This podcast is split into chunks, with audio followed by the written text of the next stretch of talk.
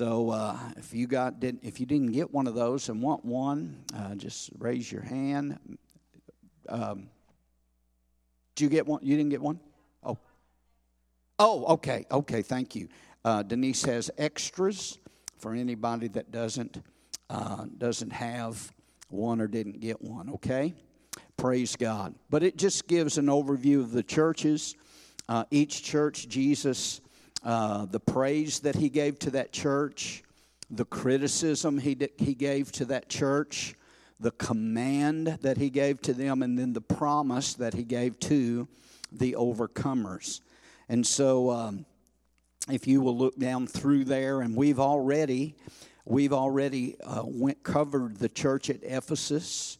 Now, you know, you understand that we could very easily do one week on each church without any problem or more.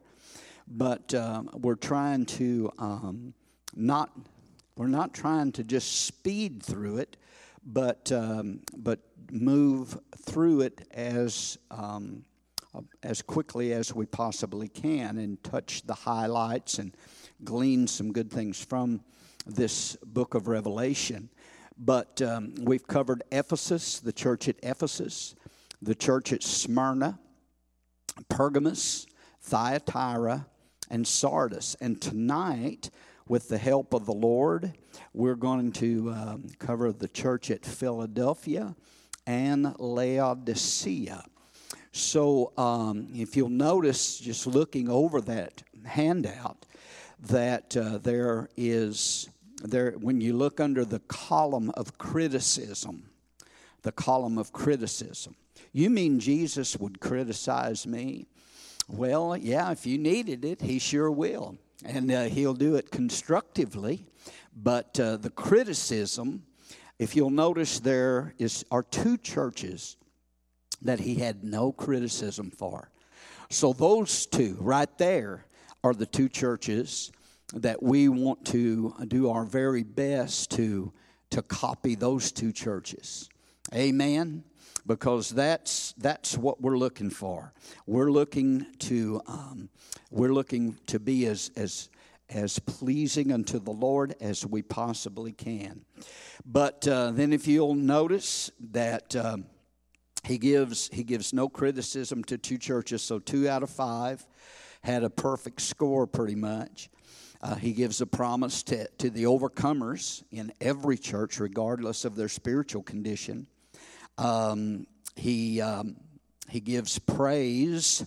He gives praise to every church except the one, the last one that we're hopefully going to get into tonight. There was no praise at all for the church at Laodicea. We definitely don't want to be in that category in that church. Amen we definitely don't don't want to be there. Um, but you know, each one of these churches also we haven't talked too much about that, and I won't get into that. But each one of these churches also represents a period of time or a church, particular church age that lasted a certain time. The Ephesian church was the apostolic church from Pentecost to about I don't know, um, uh, 100 AD or somewhere in there. It was the church that started out on fire, but, but they left their first love. And then you go down through each one of those churches covers an age. But the Philadelphia church that we're going to talk about tonight and the Laodicea church, the Philadelphia church is known as the missionary church.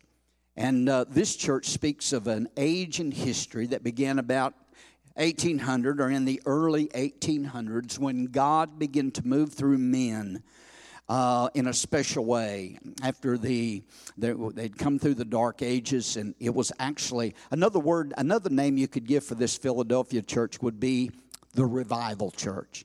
Because it was in this era that men like william carey uh, was was missionary to india hudson taylor in china D.L. Moody, the great evangelist in the United States, C.H. Spurgeon, the great pastor and preacher, the prince of preachers in London. And through these men and many others that are too numerous to mention, there was great evangelism that took place. And many missionaries were sent out, and there was a revival within the body of Christ, within the church. And so this particular church age still continues into the day which we're living in today. And the Philadelphia church, as you notice, is one of those churches that Jesus had no criticism for whatsoever. All he had for them was praise.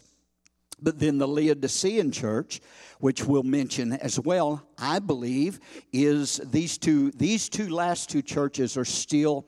Uh, these these uh, these two church ages kind of blend together in where we're at today, but we're definitely seeing the Laodicean church age right before our eyes. This was a church that had no praise from the Lord. It was filled with apathy and indifference, and the command to them was to repent and to be zealous. And so um, there was a reward to the overcomers promise for that church as well as we will see. But tonight, let's begin in chapter number two, number three. I'm sorry, we're in chapter number three and verse number seven. Speaking to this church at Philadelphia, Jesus says, And to the angel of the church in Philadelphia, write, These things says he who is holy, he who is true, he who has the key of David, he who opens and no one shuts, and shuts and no one opens. I know your works. See, I have set before you an open door and no one can shut it. For you have a little strength, and have kept my word, and have not denied my name. Lord, add your blessing tonight to the teaching of your word in the name of Jesus. Amen and amen.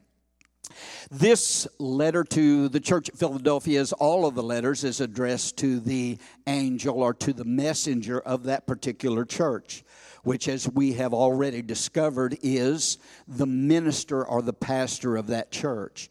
That pastor then is to share the message that Jesus has given to him and to this church. He's to share that message with the rest of the church because God has called these men, women, whoever the, whatever the case may be, the pastor of that particular church was the God appointed leader that God had chosen to keep the church focused on the Lord Jesus Christ and to keep the church alive and faithful. And uh, you know that is um, that's a job for the God called pastor to feed the flock of God, to shepherd the flock of God, but also to keep that church, and in doing so, keep that church and that flock focused on Jesus Christ. That's got to be our focus, is the Lord Jesus Christ, and to do his best to keep that church alive, that it doesn't die. Amen. You know, the death of any church starts usually in the pulpit. So the, the preacher's got to stay on fire and he's got to stay alive and he's got to do his best to keep the church alive and to keep them faithful. So Jesus has given this message to the angel, the messenger of the church at Philadelphia. And uh, this city of Philadelphia was a relatively small city. It was about 40 miles southeast of Sardis.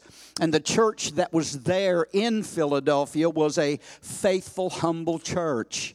It was, an ex- it was an exceptional church in its worship and in its dedication to the Lord Jesus Christ. The very name of this church, Philadelphia, as we know, means what? It means brotherly love. So, this, many have, have spoken of this church as being the church of brotherly love. It was a church that was full of love. Jesus loved this church. Jesus was endeared to this church, and this church had a great love for one another. You know, the, when I was in studying these letters, and we want to get through as much as we can, but there's so many messages that can be preached just from these texts, but how important that love is in the church of the Lord Jesus Christ today to walk in love, to live in love, that we have this brotherly love one for another. But Jesus calls this church and um, he's given the message to this church, the church of brotherly love. And as we studied last week, the church at Sardis, the one that was just before this, in the very first part of uh, this third chapter, Jesus had absolutely nothing good to say about the church at Sardis. Everything that he said was negative.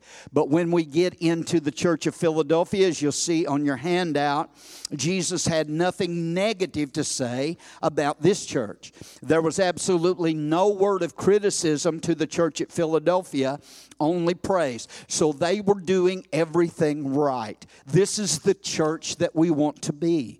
This is the church that we want to pattern ourselves after and pattern our life after is a church that Jesus is pleased with. How many wants to be pleasing unto the Lord? Amen. That's the church we want to be. And so Jesus says to them, he introduces himself and said, This is who's speaking. It's he who is holy that's Jesus. And it's He who is true. That's Jesus. And then He says it's He, Jesus is He who, who has the key of David and he opens and no one shuts and shuts and no one opens. Now when you read a, read that verse you know um, uh, you, you think okay what's he talking about here? Jesus being the one who who shuts and no man opens and opens and no man shuts. When he's talking about keys and having keys keys always in the scripture represent authority and so it's saying here that Jesus has total authority. That key is a symbol of power and authority. And when he mentions the key of David, this refers back, and we won't go there, but you can jot this down. It goes back, refers back to Isaiah 22 22, where the key of the house of David was given to Eliakim. And then when he received that key, Eliakim was the treasurer under Hezekiah. And when he received the key to the house of David, then Eliakim had access to all the wealth and the treasure of the king. The key, the key gave him uncontestable control and authority. And that's what keys represent. The keys, Jesus, Jesus said, you know, uh, in, in Matthew chapter 16, he said, Upon this rock I will build my church, and the gates of hell shall not prevail against it. And he said, And unto you, and to Peter, he said, Unto you I give you the keys of the kingdom of God. And whatsoever you shall bind on earth shall be bound in heaven. Whatsoever you shall loose on earth shall be loosed in heaven. So he was talking about, Jesus was talking about the power and the authority that was given to the church. There's authority that, is in the church. And Jesus has all power, and Jesus has all authority. Can I get an amen tonight? So Jesus has the key of David, and he's the one that opens and closes doors. He opens to us the door of all of the spiritual treasures of heaven. And the church at Philadelphia was a church that, that was surrounded by paganism. It was a church that was surrounded by wickedness, and they were surrounded by opposition and by persecution. And the true church of the Lord Jesus Christ in the earth today is also surrounded by, even in this nation, getting worse and worse, surrounded by much opposition and wickedness and even paganism today.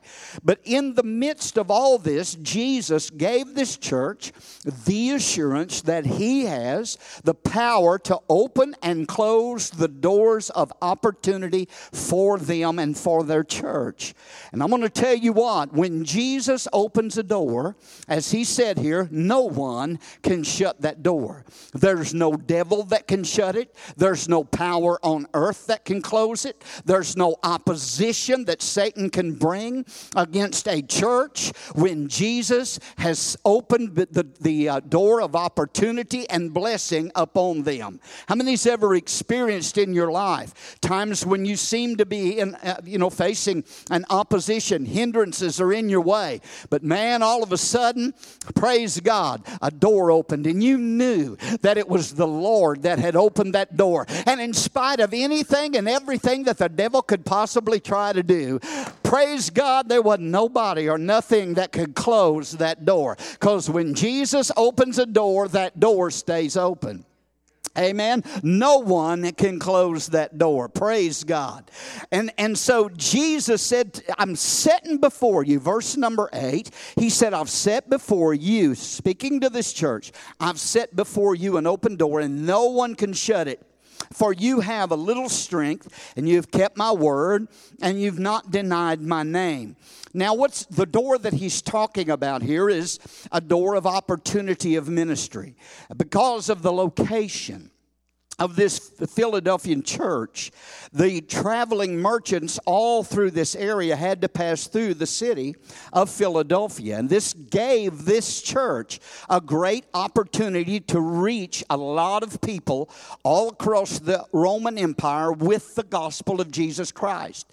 So Jesus has set before, that's why this church we said was a missionary church, it was a revival church because God had set a wide open open. Jesus had given them a wide open door of opportunity to spread the gospel, and they were making good use of the opportunity that Jesus had given them. I wonder how many opportunities that we as a church and as individuals miss in spreading the gospel when Jesus has set open doors of opportunity before us.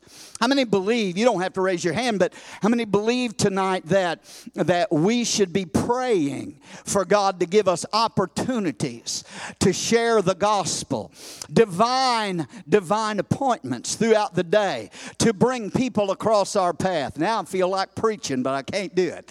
Amen. To bring people across our path, to open doors for us, to open doors for us to share the gospel. How many can say tonight, Brother Rick, I've had that happen where God has definitely opened doors for me to share the gospel of Jesus Christ.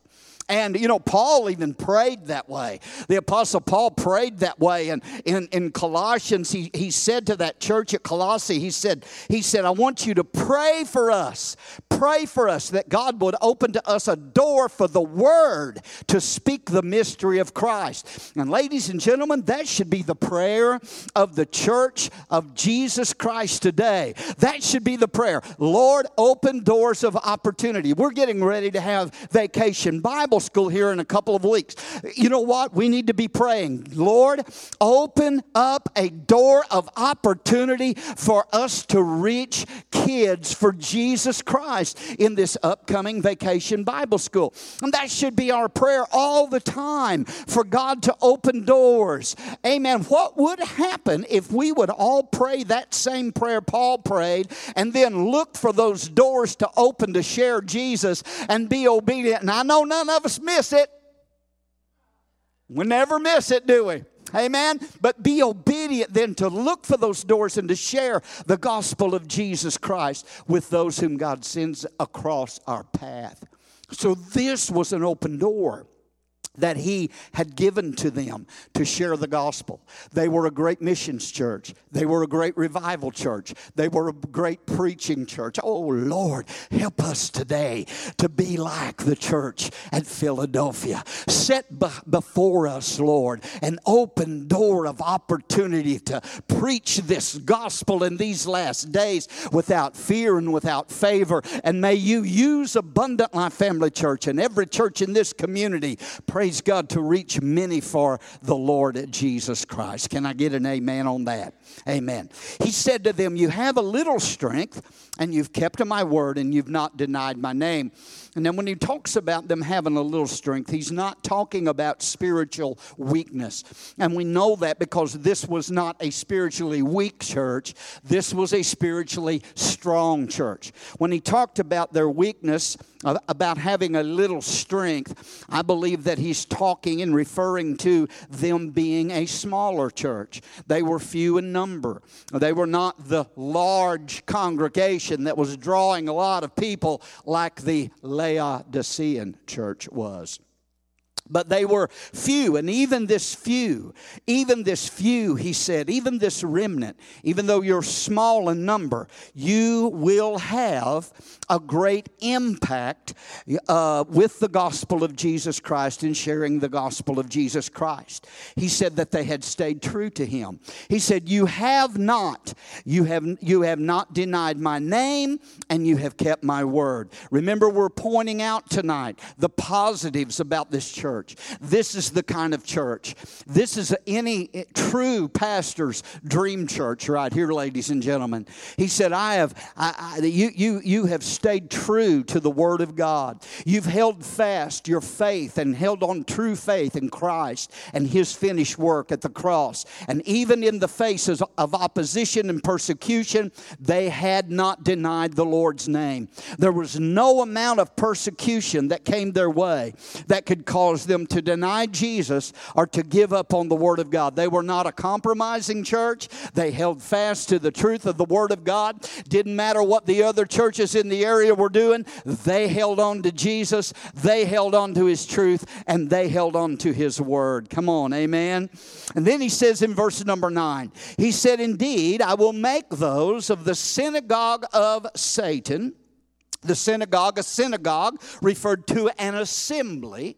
And every assembly, every church assembly is not necessarily of the Lord. And I will make those of the synagogue of Satan, notice this, who say they are Jews and are not, but lie. Indeed, I will make them to come and worship before your feet and to know that I have loved you. Oh, hallelujah. Now, notice what he says about some, some people. They were, they were people that were claiming to be Jews and were not, but were counterfeiters. This church had some counterfeiters, and I'm not talking about they were counterfeiting $20 bills, but they were pretending faith that they did not have. They were pretending to be a part of the church, they were pretending to be Christians, but in reality, even though they were pretending to be God's people, they were phony believers. And this is what Jesus said about them they say they are, but they are not, and they lie. Isn't that what he said? He said they claim something they do not possess. They claim to be a part of God's church, but they're really, in reality, of, of, of the synagogue of Satan. And ladies and gentlemen, listen to me tonight. This is right here, this is the end times church. And in this end times church that we're in today, in these closing hours before Jesus comes, there is a synagogue of Satan or an assembly of people that are not truly of God. Those who say they are saved but are not. Does it matter where you attend church? Yes, it does matter where you attend church. Amen. It, very much does. Jesus said to these believers, He said, You, you know, there's those, those that are of that synagogue of Satan are lying uh, about their, their relationship with God. And he, no doubt, these, this group was persecuting these true believers. But Jesus said that he was going to exonerate these true believers in the church of Philadelphia. And he said, These pretenders, I'm going to cause them to come and worship before your feet, and that then they will that and they will know that I have loved you. Now, what does he mean there? He's not saying that he's going to have people coming and worshiping these saints, but, but what he's saying is that those that have been a part of the synagogue of Satan, that he will, he will humble them before these true believers, and that they will acknowledge that they, they will acknowledge them as being the true church, the real church. Man, we've caught a lot of flack in these last days, especially the, the, the, um, the the, the church of the Lord Jesus Christ that are, are more conservative. Let's use that term because conservative seems to be a, a term, liberal and conservative. And just like you've got it in politics, you've got it in churches. There are conservative churches that hold fast and hold on to the, to the, to the beliefs and the teachings of, of the Bible and being separated and walking and living uh, a holy life. And then there are those who are more liberal that don't, don't believe that you, you know, you have to quit doing anything. Just come and do a few uh, uh, religious calisthenics every week and you're, you're good to go for the week to do anything you want to do. But there are, there are, there are uh, conser- as being a conservative group of, of full gospel believers. You know, I've, uh, we've, we've been ridiculed, and there's others in more liberal churches that have said things about, well, you're old school. You're just old school. And they've made fun of us. Well, I'm tell you what, I wear that badge with honor today. Come on, somebody. You can call me old school all you want to. I'm going to stay old school. I ain't following that new way. I'm staying with the Word of God. I'm staying with the Holy Ghost. I'm staying with the cross of Christ. I'm staying with the blood of Jesus and the Word of Almighty God. Is anybody here tonight? Woo, hallelujah. I can't help but preach just a little. But he said, Those saints who were despised in this world will be exonerated for their life and their faithfulness and their holiness. That there's coming a day when that liberal church will realize, they'll understand that, that holiness bunch over there, that conservative bunch over there that thought everything was wrong, man, they really were right. They really were right. God's going to exonerate his true church Amen. Just like Joseph's brothers, when I thought about this, how that he said they will come and bow at your feet, how Joseph's brothers despised him for the dream that he had and the, the, the coat of many colors and the blessing of God, the Spirit of God that was on him. Amen. And they, they hated him so bad they wanted to get rid of him. They put him in a pit, sold him into Egypt, wanted to kill him. But there came a day, ladies and gentlemen, there came a day when they when they got down there to Egypt and Joseph's dream come, th- come true. And those brothers were bowed down before him him. Amen. They weren't worshiping him, but God humbled his enemies. Are you hearing me? God humbled his enemies at his feet, and God will do the very same thing for his people and for his believers and for his true church today. Amen. Praise God. Verse 10 because you have kept my commandments to per, my command to persevere or to endure I also will keep you from the hour of trial, which shall come upon the whole world to test those who dwell on the earth. Notice this verse. Now, you could preach a whole message, do a whole teaching on this verse because Jesus is promising this faithful group, this church at Philadelphia, that He's going to keep them from the hour of trial, the hour of trial that's coming upon the earth. Now, this that he speaks of is not just some localized test or trial they're going to go through. But this that he speaks of here is the catastrophic judgment of God that's coming, the time of trouble that was prophesied by Daniel. Jesus is referring because it, he said it, was, it would be a time of trial that would come upon the whole world. And he said to this church, I'll keep you from that. Daniel prophesied about it.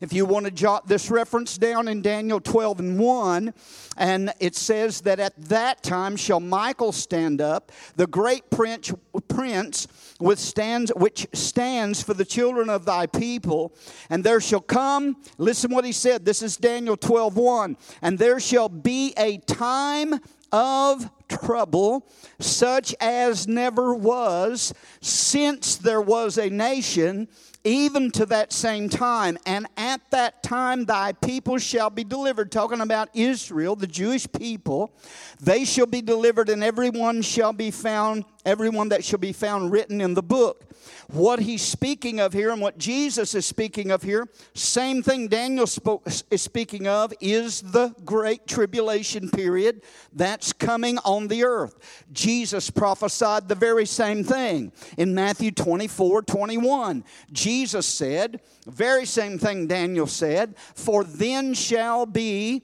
great tribulation, such as was not since the beginning of the world to this time, no, nor ever shall be. This is the time of tribulation that is yet to come. On the timeline that we gave you a few weeks ago, the little timeline, I posted it today on Facebook, but that little timeline shows the church age, shows the cross, then it shows the rapture, then it shows the period of tribulation, the great tribulation period. I don't know, some say that, that it's all the great tribulation, some say that the first three and a half years is tribulation, the second three and a half years, great tribulation. But when we get into those seals, those the loosing of those seals in chapter 6, you're going to find you ain't going to want to be here for none of it. Amen. You don't want to be here for none of it.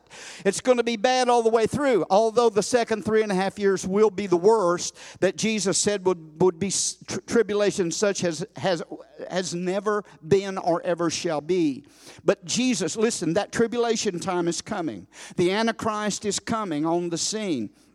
And we know that. And when we get over into uh, other areas here of Revelation, we're going to find out that things are going to be very, very, very bad during the tribulation period. But the thing we want to be assured of throughout this study is that Jesus assures the church that he will keep the church from this hour or this hour of trial that's coming on the whole earth, that he will remove the church before this happens happens, that they will be raptured before the tribulation comes. Amen.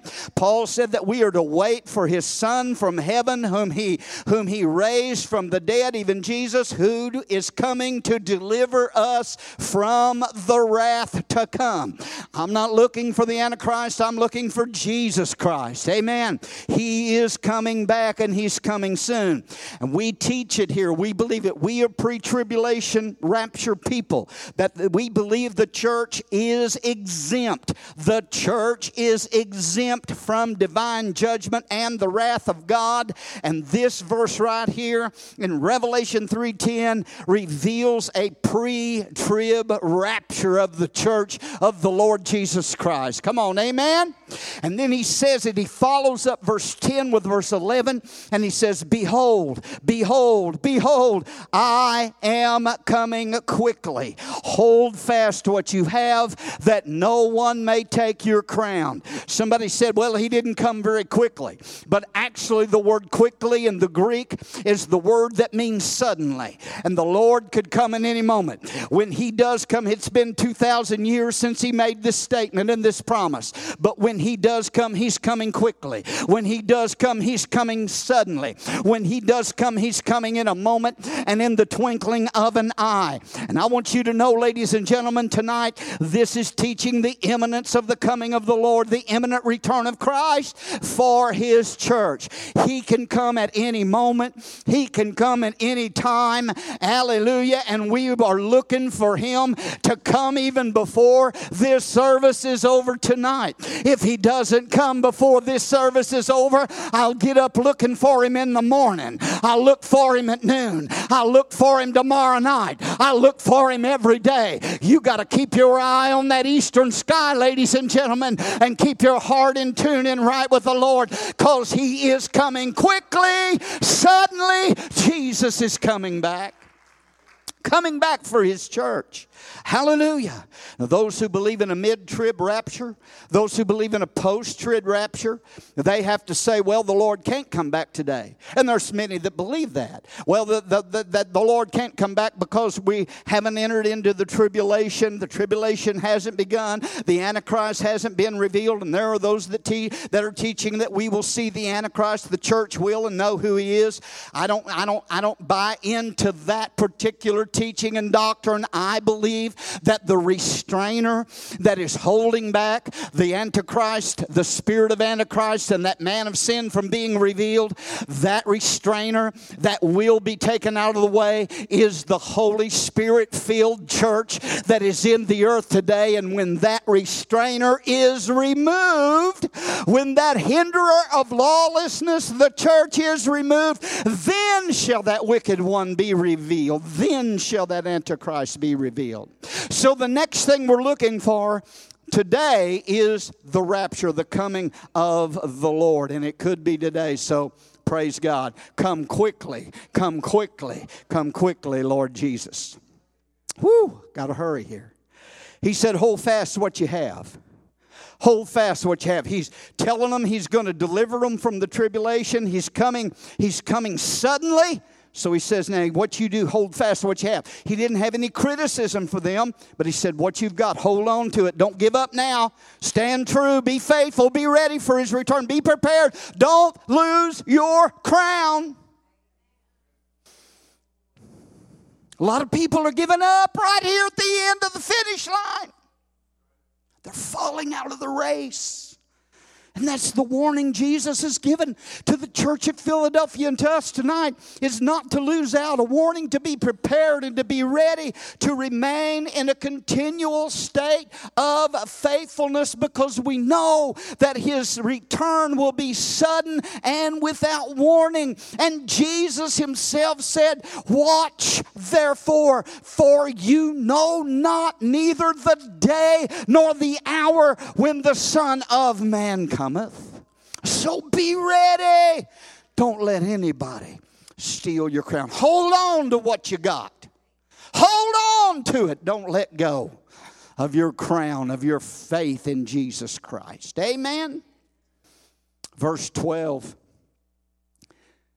He gives the promise now to the overcomer.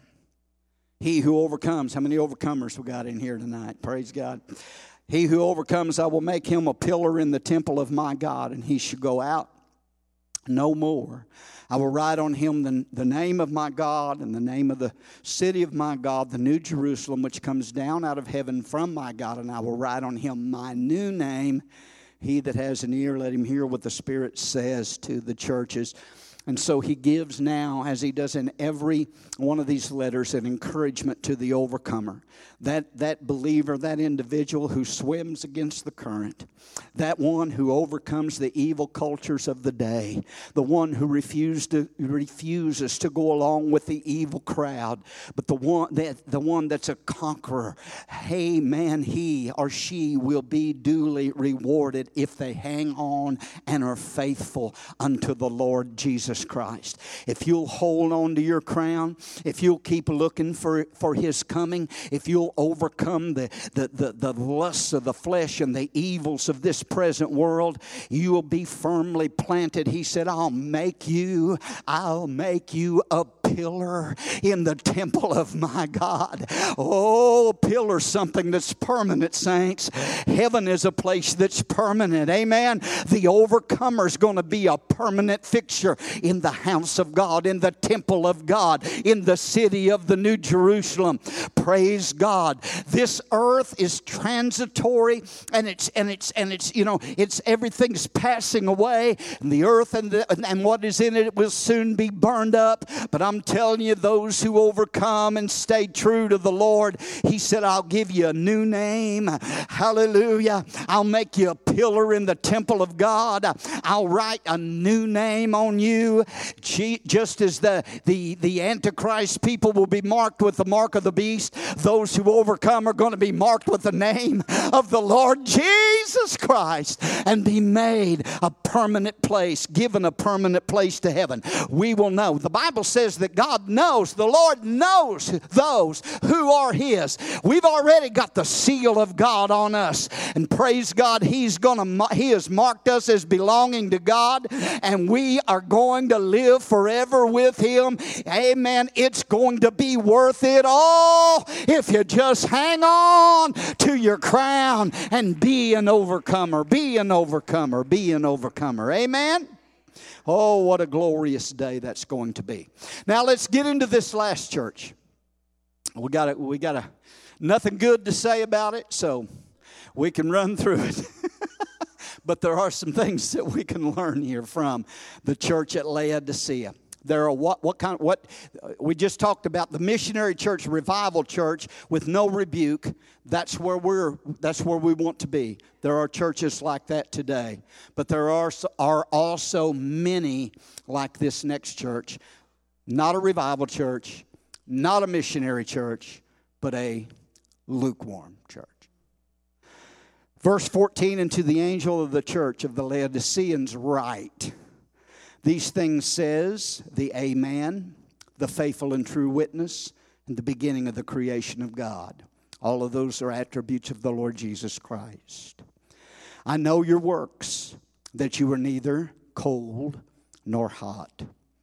I could wish that you were cold or hot. So then, because you are lukewarm and neither cold nor hot, I will vomit you. And this is New King James. King James says spew, but it's the Greek word for vomit. I will vomit you out of my mouth. Laodicea. This is the church age that we are in today.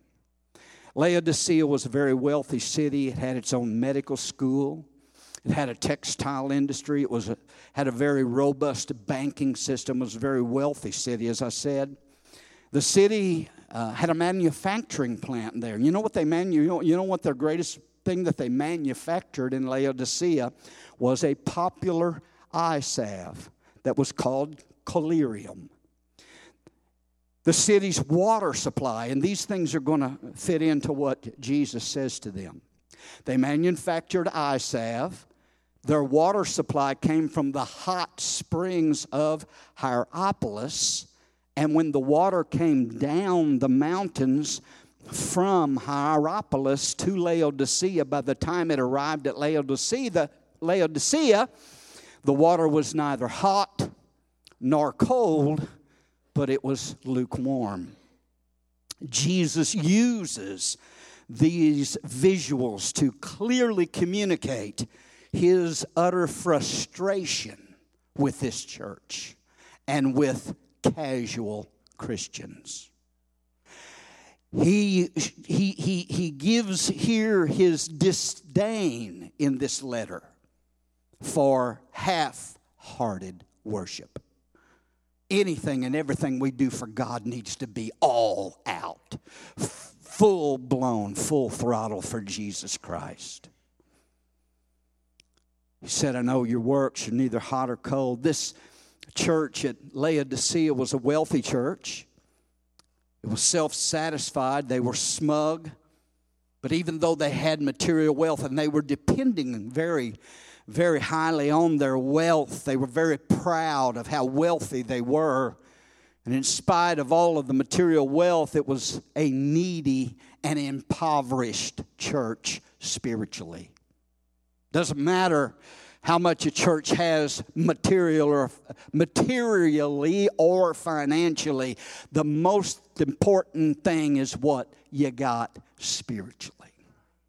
And that's where our focus has to be because listen, listen, this church was not hot. They were not cold, but they were lukewarm, Jesus said. They were only half committed and they were half hearted. They were complacent. They were lethargic. They were self satisfied, they were indifferent, and they were neutral. We're trying to identify ourselves. This is not the kind of Christians we want to be. These Laodicean Christians, here was their attitude just shrugging their shoulders at the Lord, at spiritual things, and at His church. They weren't focused on the things of God. This kind of church, this lukewarm church, won't do anything at all. It simply, here's what this lukewarm church does it goes with the crowd, it straddles the fence, it stays just in the middle of the road. It's not a supporter of really any side. It doesn't want to offend anybody, just please everybody. Man, I've heard preachers on TV make that statement. Well, I'm going to leave that with the Lord. We're not going to judge that. We're not going to say anything against that. Just give me a fence and I'll put one foot on one side and just kindly be right in the middle. That's lukewarm.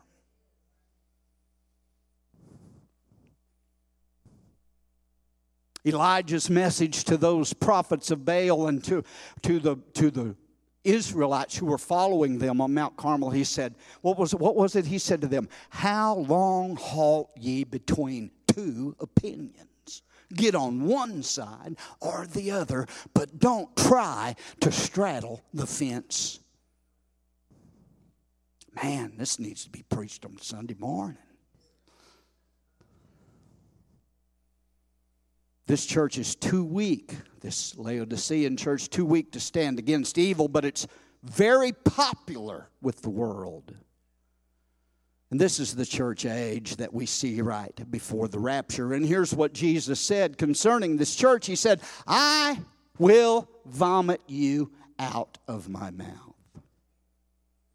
What does that mean? Your condition nauseates me. Your, your condition is distasteful to me. It makes me want to vomit. You mean Jesus said that? Yeah, Jesus said that. You know what this is?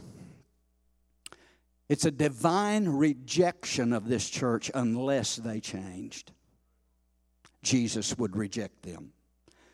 In verse 17, he said, You say, because you say I'm rich and have become wealthy, and I have need of nothing. See, here's that lukewarmness and do not know. You do not know that you're wretched and miserable and poor and blind and naked. They were a conceited bunch. They were so full of pride. They gloried in their material prosperity. They thought their material prosperity was so great that they didn't need anything else and they never, ever considered their spiritual needs. This church didn't talk about the reality of sin. They didn't talk about, ever talk about the need of repentance, and they never mentioned the cross of Christ. They thought they had it all, but in reality, they were spiritually bankrupt where it counted the most in the things of God. The Laodiceans were blind and unconscious of their spiritual poverty and unconscious of their true condition. Not only were they in a spiritual mess that nauseated Jesus, they were so blinded they thought they were the best thing on the block. Man, gets down where the rubber meets the road. Amen. Verse 18, he said, Jesus said, I counsel you. Now here's the counsel that Jesus gives to them, I counsel you to buy from me gold refined in the fire that you may be rich. Get some of the true riches and white garments that you may be clothed, that the shame of your nakedness may not be revealed, and anoint your eyes with eye salve that you may see the Lord speaks to them of three areas of spiritual need. The first one is gold. He said, You need to buy some gold. You got a lot of gold in your bank account, but you need to buy some true gold that's been tried in the fire that you may be really rich. You know what I believe the gold speaks of? There's a lot of ways you could go here, but just basically, the Word of God in the scripture is referred to as gold many, many times. The psalmist said in Psalm 119, He said, The law of your mouth is better to me than thousands of gold and silver. And he said, I love your commandments above gold, yes, above fine gold. See, Jesus was saying to them, what you need to do is get a hold of the Word of God. What you need is to get back in the Scriptures and be devoted to the Word of God. If you'll get back to the Bible, instead of a lot of other nonsense that you're involved in. If you'll get back with the true gold, with the Word of God, you'll have some true riches. Then he said, not only get you some gold of the Word, but he said, you need to get some different clothes on. Amen. Spiritually speaking, listen, this is what he was saying. You need to get some white raiment that you may be clothed. What's he speaking of? He's talking about a spiritual nakedness that they had. He's talking about the fact that they need some, some godly spiritual garments in their life. Isaiah spoke of it in Isaiah 61:10 when he said, "My soul shall be joyful in my God, for he hath clothed me with the garments of salvation. He has covered me with the robe of righteousness." You know what Jesus was saying? You don't have the garments of salvation. You don't even have the robe of righteousness. You think we have need of nothing, but you're naked and miserable and shameful. They, these, these people in this church were not saved. They needed to be clothed with the white garments of salvation. They were not living godly, holy lives, and they needed to be clothed with the divine righteousness of Christ. And then he says, What you need to do is get you some eye salve and anoint your eyes that you may see. You're spiritually blind. You have no spiritual discernment. You need some spiritually some spiritual discernment. See, they mag- as I said, they manufactured uh, this eye salve there in Laodicea, and they claimed that it healed eye ailments. They sold this stuff all over the area, all throughout the Roman Empire. This eye salve from Laodicea was claimed to be a miracle drug that could bring sight back to eyes that couldn't see. They claimed that it would do that. They sold it everywhere. You know what Jesus was telling them?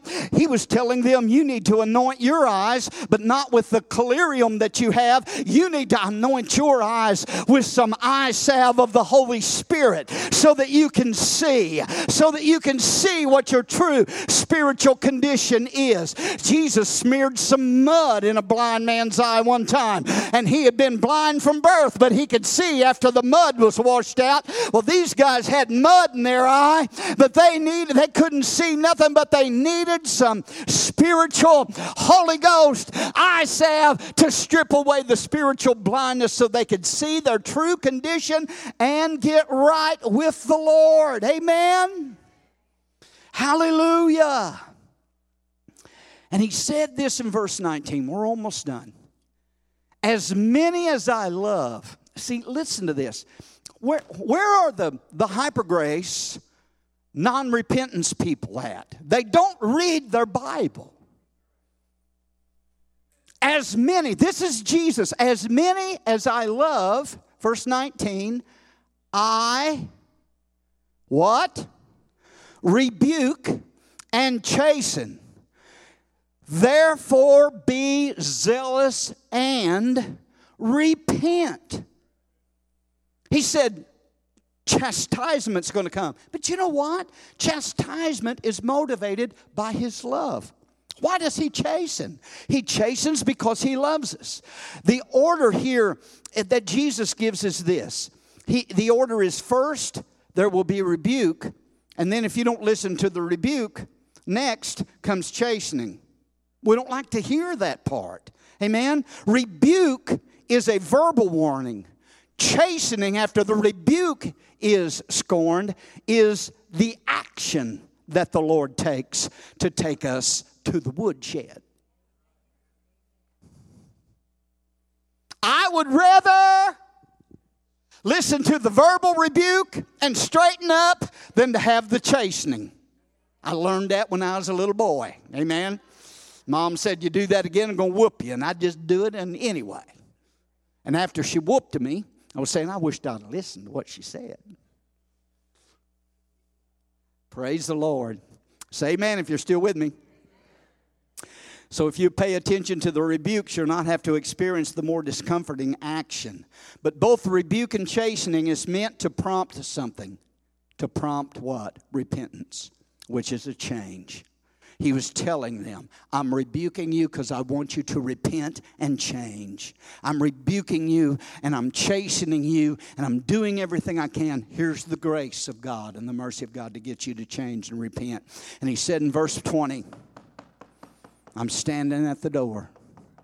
I'm knocking. And we use this, you know, as an invitation to sinners that he's knocking on the heart's door of a sinner. Jesus is, and he does. But that's not what this context is. Jesus is trying to get into a church that won't let him in. Ouch. He said, I'm standing at the door knocking, if anyone hears my voice and opens the door, I will come in and dine with him and he with me. There's a classic picture. How many's ever seen that picture of Jesus knocking on the door? And that classic picture, it hangs in St. Paul's Cathedral in London. And when it was first unveiled, there was a certain critic that was there when they unveiled it, and he was just looking for something wrong. And the critic said to the artist that, that painted that picture, Oh, you've made a mistake. There's no handle on the door. And the artist looked at him and he said, Well, that was intentional because the door only opens from the inside. Amen. You have to be the one that lets Jesus in. It's up to you and me to let the Lord live in our lives. He's not going to kick the door down. He's not going to face, force his way into our hearts, and he's not going to force his way into a church. Any church that tries to put the operation of the Holy Spirit out in a back room somewhere, the, the, the Lord's just not going to be working and moving in that place. We have to open the door. You don't know how many times I, I I, I, in my prayers, I say, Jesus, the door to abundant life, family church, is open to you. We want you here. We welcome you here. We want your rebuke. We want your correction. We want to please you. We desire your presence in our midst. Amen.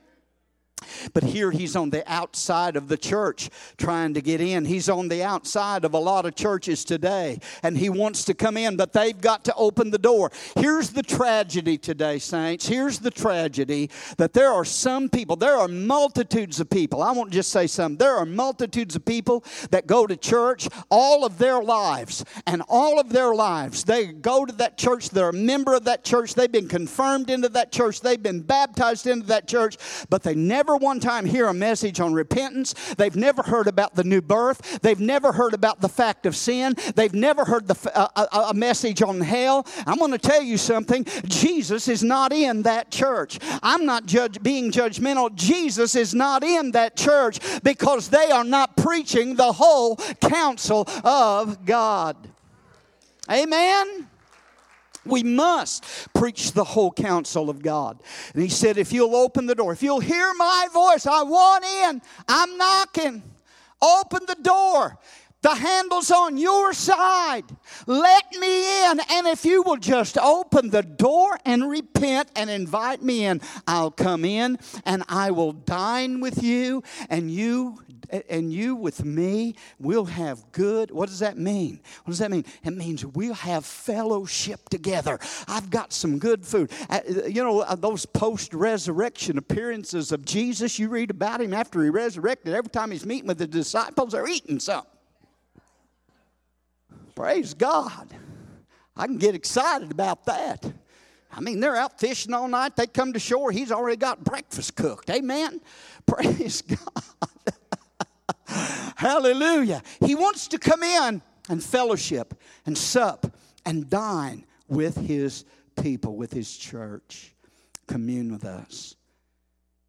The last two verses, I went a little bit over, but to him who overcomes, I will grant. Here's the message to the overcomer, promise to the overcomer, verse 21.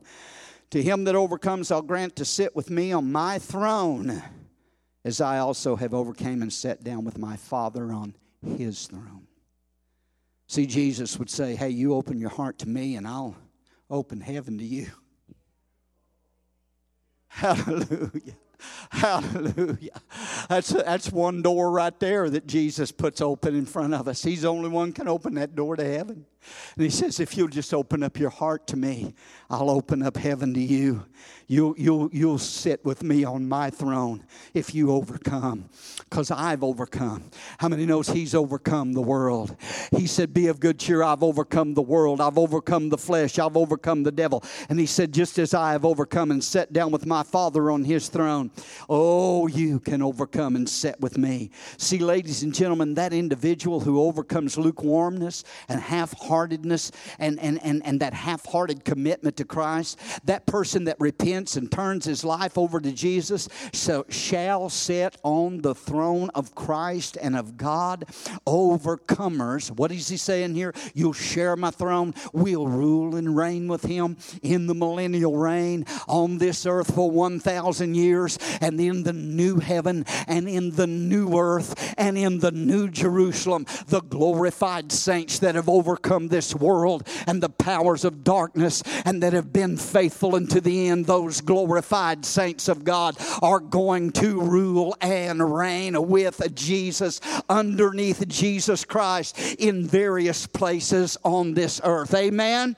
That's what we're destined for. We are destined for a throne. We are destined for greatness. And it's only as we go through this life faithful to Jesus' faith. Let me tell you, it's going to be worth it all. Brother Bill, no matter what the devil says, no matter what we go through, no matter what temptations or trials or persecutions, it will be worth it all when we see Jesus and when we are there before his throne. Hallelujah! And we're there in the presence of God. Go ahead and give him some praise tonight. I am looking forward to what God has in store for his church. Amen. Amen. Amen.